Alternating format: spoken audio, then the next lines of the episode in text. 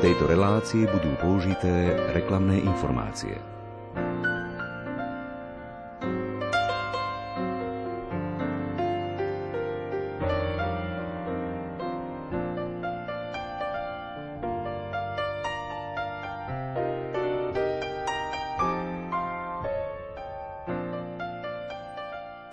Márín oslík dánskej autorky Gunhild Cejlinovej ožíva očami malého oslíka a ďalších zvieratiek prastarý vianočný príbeh narodenia Ježiša Krista.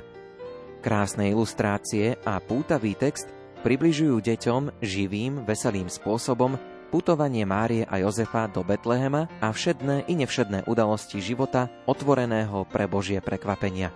Viac o tom, ako sa knižka dostala aj k slovenským deťom i dospelým, ako vznikli ilustrácie a ako môže obohatiť aj váš advent s deťmi, povieme v nasledujúcich minútach. Literárnu kaviareň vysielajú hudobná dramaturgička Diana Rauchová, majster zvuku Marek Grimovci a redaktor Ondrej Rosík. Želáme vám nerušené počúvanie.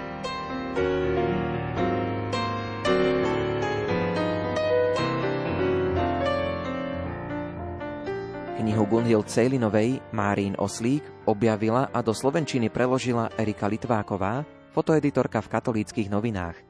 Ilustrácie vymyslela ilustrátorka Anna Pospíšilová. Vyštudovala výtvarný odbor, v minulosti bola redaktorka katolíckých novín. Pripravovala rubriku Deťom. Dnes pracuje v múzeu v Bratislave. Začínam s Erikou Litvákovou, ktorá vlastne prišla s celým tým nápadom, aby knižka bola dostupná aj pre čitateľov na Slovensku, aj pre deti na Slovensku. Ako to celé začalo? Ako ste sa vy k tejto knižke dostali? Osobne som sa s touto knižkou stretla už dávnejšie, 10 alebo 9 rokov je tomu už. Túto knižku odporúčila mojej cerke, keď bola ešte v predškolskom veku, jej krsná mama. Ona ju chcela darovať, ona žije v Nemecku už dlhé desiatky rokov a považovala za samozrejmosť, že Preklad tejto knižky existuje aj v Slovenčine. Patrí to medzi klasickú literatúru kresťanskú pre tých najmenších a s udivením som musela konštatovať, keď som hľadala slovenský preklad, že nie je. Pôvodne táto knižka vyšla tento rok je tomu presne 60 rokov prvýkrát. A vlastne som si uvedomila vtedy, že aký veľký dlh máme voči tým našim najmenším čitateľom, keďže prvých 30 rokov potom, ako tá knižka vyšla, nemohla u nás výjsť, keďže bol u nás komunizmus a takáto literatúra nebola nejako podporovaná a sami zdaty sa vydávali pre dospelých, ale nie pre tých najmenších. A potom tých ďalších 30 rokov zase sme doháňali v tej literatúre prekladovej, tiež v prvom rade pre dospelých a táto knižka ostala mimo pozornosti slovenských prekladateľov a vydavateľov. Napokon tú knižku predsa len ale darovala cerkina krsná mama, teda moja sestra, v Nemčine, s tým, že nech sa na ňu pozriem a že by sme to nejakým spôsobom moje cere pretlmočili. Knižka má 10 kapitol a tak dva týždne pred Vianocami v čase adventu som začala tú knižku simultáne tlmočiť cerke. Čiže ja som ju čítala, ale už som ju v slovenčine tak prerozprávala. Bol to pre nás obidve v tom adventnom čase veľmi silný a veľmi pekný zážitok. Nejaký čas ale prešiel od toho obdobia, kedy vy ste prekladali simultáne len tak deťom. Ako sa to potom stalo, že sme sa vlastne dostali k tomu, že už tá knižka je teraz dostupná pre verejnosť, že aj iné deti sa k nej môžu dostať? Vy ste oslovili spolok, alebo ako to prišlo? Nosila som si v sebe odkaz tej knižky a ten otáznik, že ako je tomu, že to ešte nie je dostupné pre slovenské detičky. Ja som ju preložila s tým, že som nemala v tom čase konkrétneho vydavateľa na mysli, ale život a pán Boh to tak zariadil, že sme sa stretli s Aničkou, ktorá knižku ilustrovala. Ja už som mala v tom čase preloženú do slovenčiny tú knihu, pretože aj iné deti by si boli radi bývali, prečítali tú knižku a mohla som im ten preklad čítať. Anička ju tiež ten príbeh oslovil a keďže má blízko k výtvarnému umeniu, ju príbeh nadchol a prijala tú ponuku ju ilustrovať. Anna Pospišilová je teda ilustrátorkou slovenského prekladu knižky Marín Oslík keď ma Erika oslovila, najprv mi porozprávala tento ich rodinný príbeh a už to ma nadchlo a zaujalo, aký krásny advent si vedeli spraviť s týmto príbehom a naozaj ten text, keď som čítala, myslím, že nie je tento príbeh len pre deti, ale aj pre dospelých, že naozaj je toho dospelého obleje také dobro a taká láskavosť toho príbehu je naozaj krásny. Bola som veľmi rada, keď ma Erika oslovila ako kamarátku, tak sme dali hlavy do dokopy a premýšľali sme, ako by sme ten príbeh priniesli ďalším deťom. Najprv sme popremýšľali, pre aký vek je táto knížka určená. Premysleli sme si formát knížky a potom počet ilustrácií približne, pretože ten príbeh je taký bohatý na obrazy, že táto knižka nemôže mať len obálku alebo jednu, dve ilustrácie, že naozaj je bohatá a tak som sa s tým nejako popasovala. 何?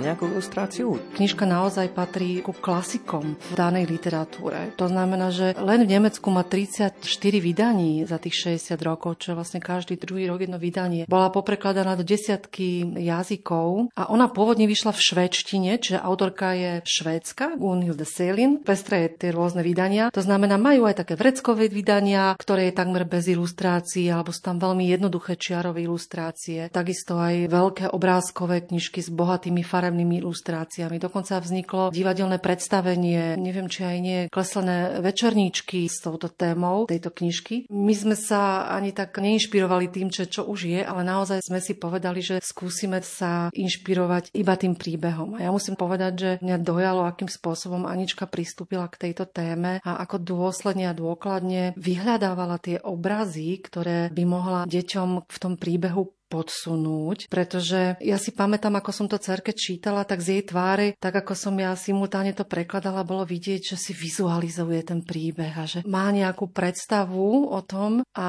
rozvíja ten príbeh aj fantáziu detí. A nie je jednoduché zrazu im ponúknuť nejaký konkrétny obraz. A Aničke sa to veľmi podarilo, tie obrázky sú ľúbezné, sú také, aké ten príbeh je naozaj o tom dobre, aká dôležitá je láska v živote, ako dokáže meniť a obracať aj zlo na dobro. Keďže sme už potom mali vybraté počet obrázkov a nejak sa to začalo finalizovať, tak sme si začali hľadať aj vydavateľa. Čo samozrejme nie je jednoduché, lebo každý má taký pocit, že veď ten príbeh už pozná. Bolo množstvo rôznych spracovaní tohto príbehu, hoci to teda nie je celkom tak, lebo žiaden z nich nerozpráva tento príbeh z perspektívy toho oslíka, toho zvieratka. A mali sme veľké šťastie, pretože knižky sa vydavateľsky ujal spolok svätého Vojtecha, ktorý nesmiernou starostlivosťou naozaj do najmenších detajlov a veľmi precízne to vydanie pripravil. Dokonca, pokiaľ viem, nebolo ani jednoduché dopátrať sa vôbec k autorským právom k tej knižke, keďže tá knižka bola vydávaná a pôvodne prvé vydania v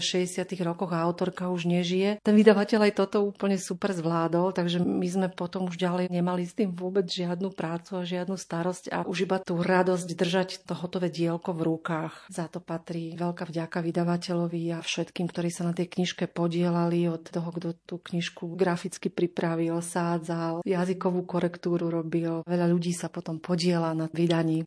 Akú techniku výtvarnú ste zvolili pri tých ilustráciách? Obrázky sú maľované akvarelom, dofarbované tušom a farbičkami. Sú pestré, sú farebné, pretože príbeh je pre deti predškolského, mladšieho školského veku. Máme tu 10 kapitol a tak sme si povedali, že prvá ilustrácia bude veľká, úvodná, na začiatku každej kapitoly. Príbeh som sa snažila vždy prečítať, prelúskať každé to jedno dobrodružstvo jednej kapitoly a čo najviac preniesť do tej ilustrácie. Verím, že sa mi to podarí podarilo a že deti, keď budú sedieť aj bez toho dospelého a budú si knižku listovať, že aj sami ju budú vedieť čítať z tých ilustrácií. Inšpirovala som sa už dávno svetovými ilustrátormi, napríklad Adolf Born alebo Peter Stevenson. Oni do tých svojich ilustrácií vždy vtesnajú ešte nejaký vtip alebo ešte nejaký iný príbeh, ktorý sa rozvíja popri tom hlavnom. No a tak túto deti možno nájdu veveričku, ktorá je celá zdesená a čaká, kedy jej priateľ veveričiak preskočí zo steny na strom, či sa mu to podarí, alebo ako sa schováva oslík pred Jozefom a ukazuje bábetku, že pš, pš, nesmie nič prezradiť, kde sa schováva. Sú tam rôzne takéto drobné a možno aj vtipné obrázky.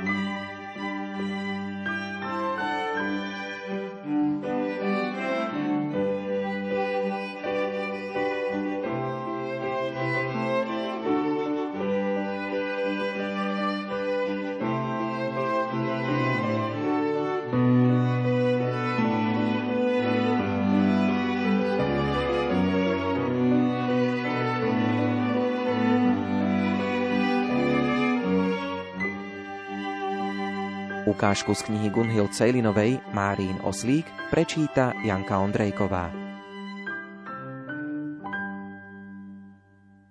Mária kráčala domov s krčahom plným vody na hlave.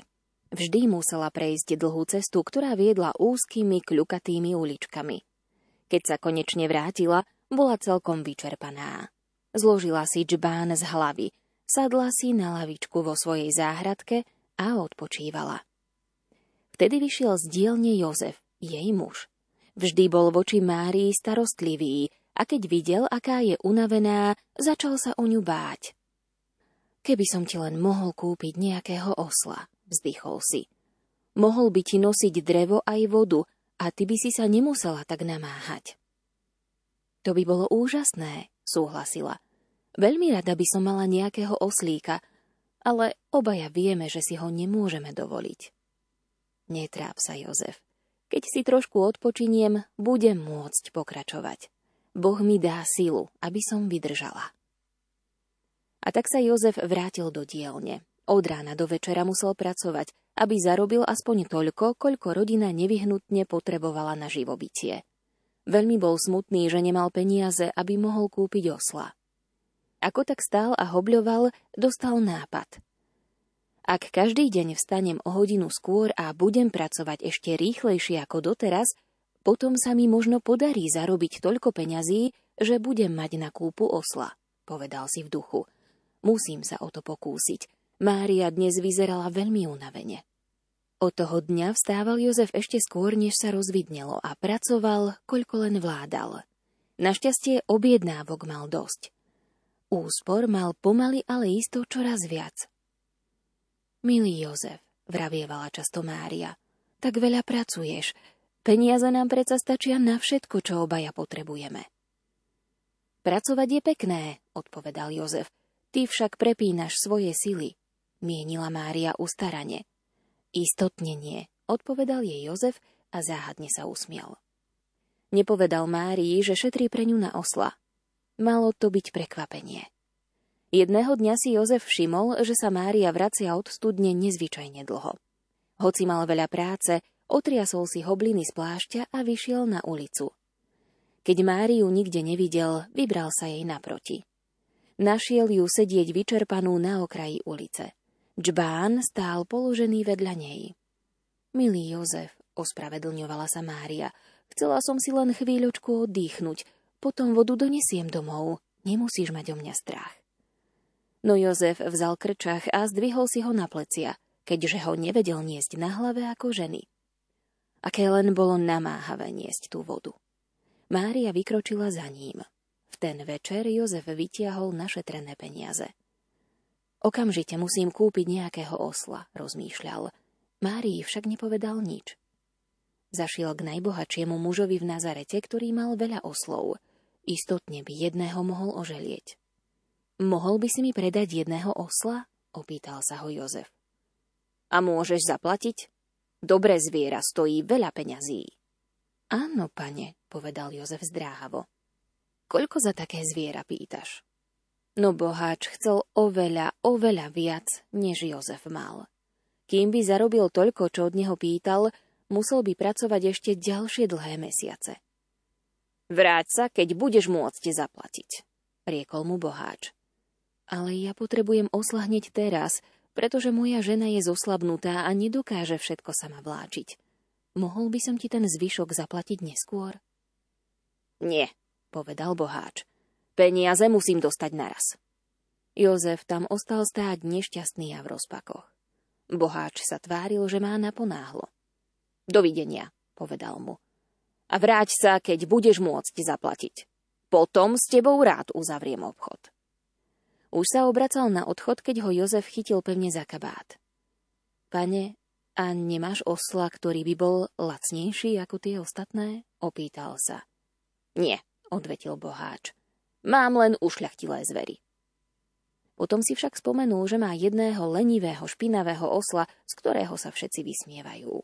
Toho by sa zbavil celkom rád. Bol hanbou celej jeho maštale. Áno, toho by remeselník za svoje peniaze mohol dostať. Počkaj, povedal. Predsa len mám jedného, ktorého by si mohol kúpiť. Zavolal na Šimona a prikázal mu toho lenivého osla priviesť. Jozef s napätím čakal. Keď sa sluha objavil aj so slom, hneď videl, že to nie je žiadne dobré a spolahlivé zviera. Bolo však jediné, ktoré mohol získať. A tak bohatý muž dostal peniaze a Jozef osla. Na to sa Jozef vybral po dlhej ceste domov. Osol si však pomyslel, že dnes už pracoval dosť a nemal ani najmenšiu chuť ešte niekam chodiť. Takisto nechápal, prečo a kam ho ten cudzí chlap odvádza. Preto sa mu zo všetkých síl vspieral. Po chvíli sa na ulici objavili schody. Keď po nich konečne vyšliapali nahor, osol sa krátko trhol dozadu, až sa neskúsenému Jozefovi vyšmykla ohlávka z rúk. Potom sa o zlom krky rozbehol späť dolu schodmi a vyzeral pritom, ako by sa smial. Robieval to často, keď si chcel uťahovať zo Šimona a keď sa mu to podarilo, pohoniča to rozúrilo. No Jozef sa nenahneval. Iba si povzdychol a v dobrom mu dohovoril. Skús prosím kráčať poriadne, lebo inak domov nedôjdeme prv, než padne tma. A Jozef musel vspierajúce sa zviera ešte raz vytiahnuť hore po schodoch. Obávam sa, že Mária bude mať s týmto zvieraťom viac starostí než osohu, pomyslel si zarmútene a utrel si pod z čela. Konečne prišli domov. Jozef priviazal osla o olivovník pred domom a vošiel dovnútra. Kúpil som ti osla, Mária, povedal, ale hlas mu znel skrúšene. Och, Jozef, zvolala Mária, to je od teba milé. To preto si pracoval tak usilovne. Chcel som ti zaobstarať skutočne dobrého, schopného osla, ktorý by ti pomáhal. Ale peniaze mi vystačili len na to najlenivejšie a najšpinavšie zviera, aké kedy behalo po Božom svete. Povedal si lenivé? spýtala sa Mária nedočkavo. To by predsa mohol byť osol od studne. Má krajšiu chôdzu ako ostatné osly a nosí hlavu vyššie a je strašne špinavý. Áno, špinavý je, pritakal Jozef unavene, ale že by kráčal pekne, to som si nevšimol. Skôr sedí na zadku a nechá sa ťahať. No Mária už bola vonku. O, Jozef, to je on! Odkedy si začal hovoriť o oslovi, želala som si, aby sa ku mne dostal presne tento. Nikdy by som však neverila, že sa moje želanie splní. Vďaka, vďaka ti, môj milý Jozef. Na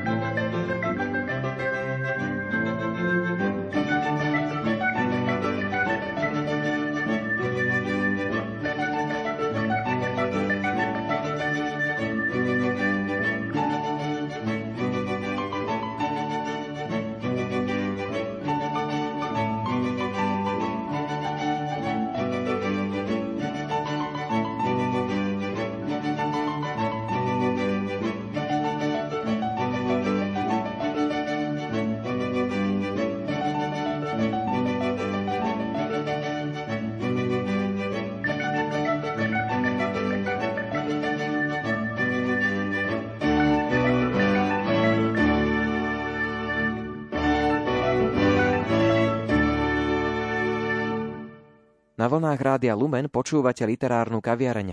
Predstavujeme knihu Gunhild Cejlinovej Márín Oslík. Rozprávam sa s prekladateľkou knižky Erikou Litvákovou a ilustrátorkou Annou Pospíšilovou.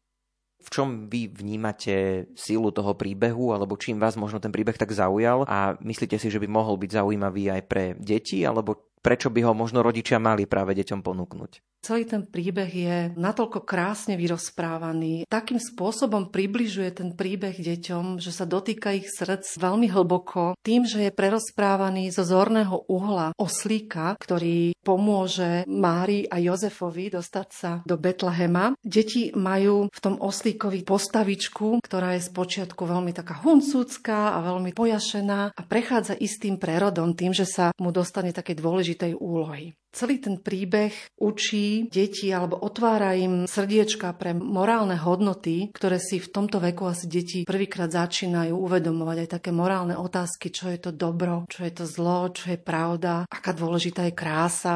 Keďže je určený pre práve prvočítajúce deti, pre tie deti od 6 až do 9 rokov. Je to také zaujímavé obdobie v vývoji toho dieťaťa, lebo dnes detskí psychológovia pomenúvajú, že ten vývoj vnútorných hodnot v človeku, ktoré sú tie morálne hodnoty, sa nerozvíjajú úplne od narodenia a že to dieťatko dostane veľa sprostredkovaného od rodičov, od toho okolia a nevníma ešte do 6. roku alebo približne teda v tom predškolskom veku rozdiely celkom jasne medzi dobrom a zlom a dokáže sa stotožniť napríklad aj s vlkom v červenej karkulke, ktorý je teda záporná postava. Deti dokážu prejaviť súcit aj s ním, keď sa mu niečo zlé udeje. Myslím si, že táto knižka má silu aj práve v tom, že otvára srdcia detí pre práve tieto hodnoty a že ukazuje silu lásky vo vzťahoch, čo dokáže starostlivosť a porozumenie a snaha o toho druhého sa dobre starať. To znamená, že naozaj pristúpiť k nemu s otvoreným srdcom a je tam veľa takých momentov, momentov, ktoré citlivujú deti práve pre tieto hodnoty ktoré sa dotýkajú takých základných medziľudských vzťahových hodnôt. Toto všetko tam stelesňuje Mária. Mária je tam tak krásne vykreslená ako láskavá, milá, veselá a týmto všetkým nakazila aj zvieratka, aj ľudí okolo seba, že to dobro naozaj sa šíri a dáva ho ďalej od vtáčikov cez jahňatka, kozliatka až somárika nezbedného, ktorý sa teda polepší. Tou svojou dobrotou prelomila aj zlo u lúpežníkov, ktorí si povedali, že idú žiť riadny život, ale nie je to tak naivne vykreslené. Je to tak pekne spravené, že normálne som sa pozastavila nad tým, že verím, že tá Mária naozaj taká bola a ona naozaj taká je, že aj ten príbeh a jednotlivé dobrodružstva, o nich sa nedočítame v Biblii, ale mohli tak byť presne tento príbeh sa mohol skutočne stať, že ona išla, bola taká láskavá, Somarik ju viezol. Celý ten príbeh, deti keď budú na Vianoce počuť o narodení Ježiška z Evanielia, podľa mňa si to spoja aj s týmto príbehom. Koľko dobra sa stalo ešte predtým, než sa Ježiško narodil. Rika nám už povedala, že to testovala na svojich deťoch tú knižku. Vy ste ju tiež testovali na nejakých deťoch, že ako na to zareagujú? Ja som už mala väčšie deti, keď som to kreslila, ale boli to prví kritici a chodili a buď mi niečo odporúčili, alebo pochválili. Človeka to povzbudilo. Pušťal som si popri tom aj koledy, aj také som mala obdobie, že kreslila som to možno na jar v lete, tak som si pustila trošku vianočnej atmosféry a pomohlo to, takže išlo to potom ľahšie.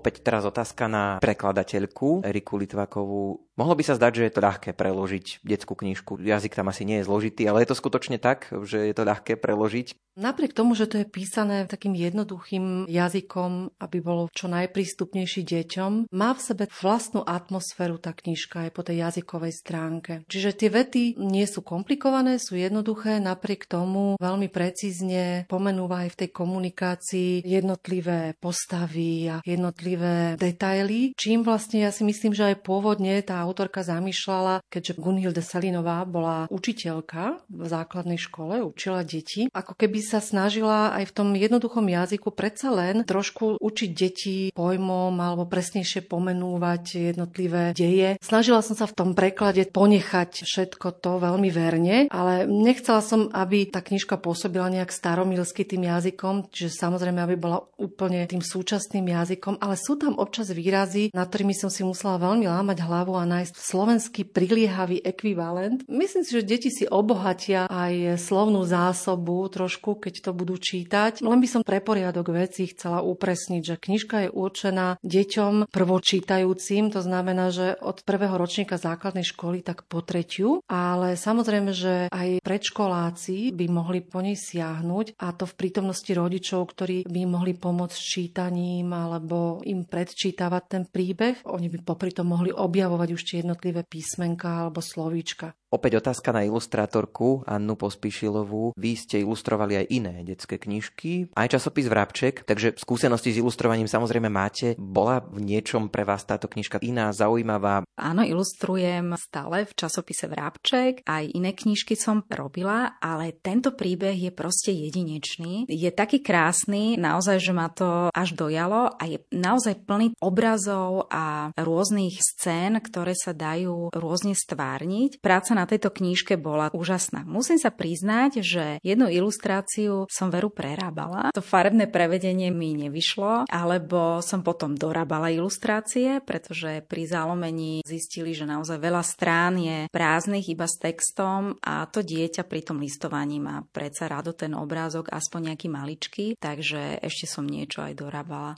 Ja by som chcela Aničke poďakovať za to, že siahla naozaj rukou po tých farbičkách, lebo dnes to už nie je samozrejmosť, my si to neuvedomujeme, ale z detských ilustrácií mizne rukou kreslená kresba alebo maľba. Väčšina tých ilustrácií dnes sa robí digitálnou cestou. Pribúdajú nám digitálni ilustrátori, často sú to veľmi nápadité, naozaj krásne veci, ale predsa len tá ručná práca aj v pri tých detských ilustráciách je o niečom inom. Som rada, že si zvolila takú tradičnú techniku a že ešte chvíľočku ponecháme deťom tento príbeh mimo digitálneho ilustrovaného sveta. Ja som analogový človek. ja mám rada pera, farbičky, štece. Vždy som tu žila ako mala, že budem mať rozložené na stole akvarely, tempery, budú sa tam povalovať štece a gumy. To sa mi splnilo. Nekamaratím sa veru s digitálnym svetom, nejde mi to tak ľahko. Na to mám svoje deti, ktoré ma učia posúvajú dopredu. Takže táto práca s tým akvarelom mi vyhovuje a sa mi páči a môžem tam dať všetko zo seba. Záleží aj na okamihu, aký má človek deň, či to vyjde lepšie, inak, ako si predstavoval. Niekedy je to také prekvapivé, ako to vyjde. V hlave mám niekedy ten obrázok, mám pocit, že väčšinou vyjde úplne inak, ale som spokojná. Ďakujem.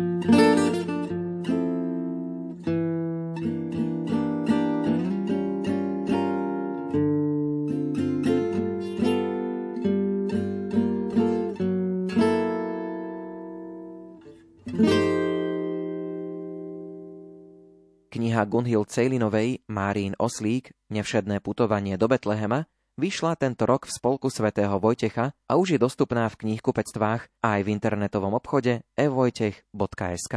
Literárnu kaviareň pripravili a odvysielali hudobná dramaturgička Diana Rauchová, ukážku čítala Janka Ondrejková, technicky spolupracoval Marek Grimovci, od mikrofónu sa lúči Ondrej Rosík. Do počutia. V tejto relácii boli použité reklamné informácie.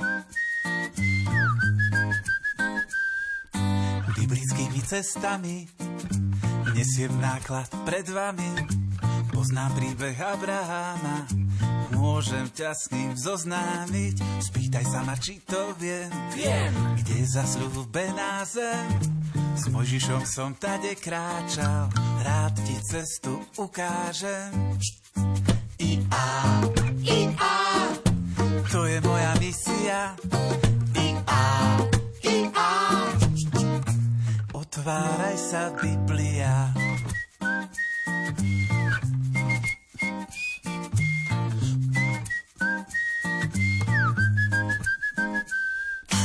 Do Betlema nesiem dnes, syna Boha svetlo ciest. A keď nevieš, kam máš kráčať, môžem ťa tam zviesť. Nie som koník ani lev, vybral si ma spasiteľ. Na mne sedí, chce prísť v miery, Jeruzalém je náš cieľ. I A, I A, to je moja misia.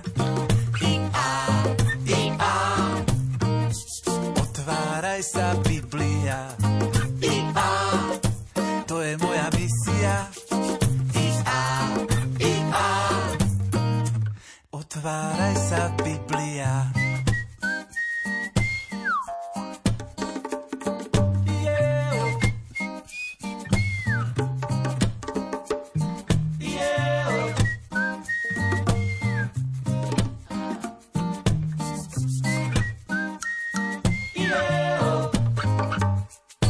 Všetci sme v nej schovaní, kniha kníh je na dlani. Poďme spolu, rád vás vezie. Poďme spolu, rád vás vezie. Poďme, poďme spolu, rád vás vezie. Biblickými cestami. I a, i a, to je moja misia. I a, i a, otváraj sa Biblia.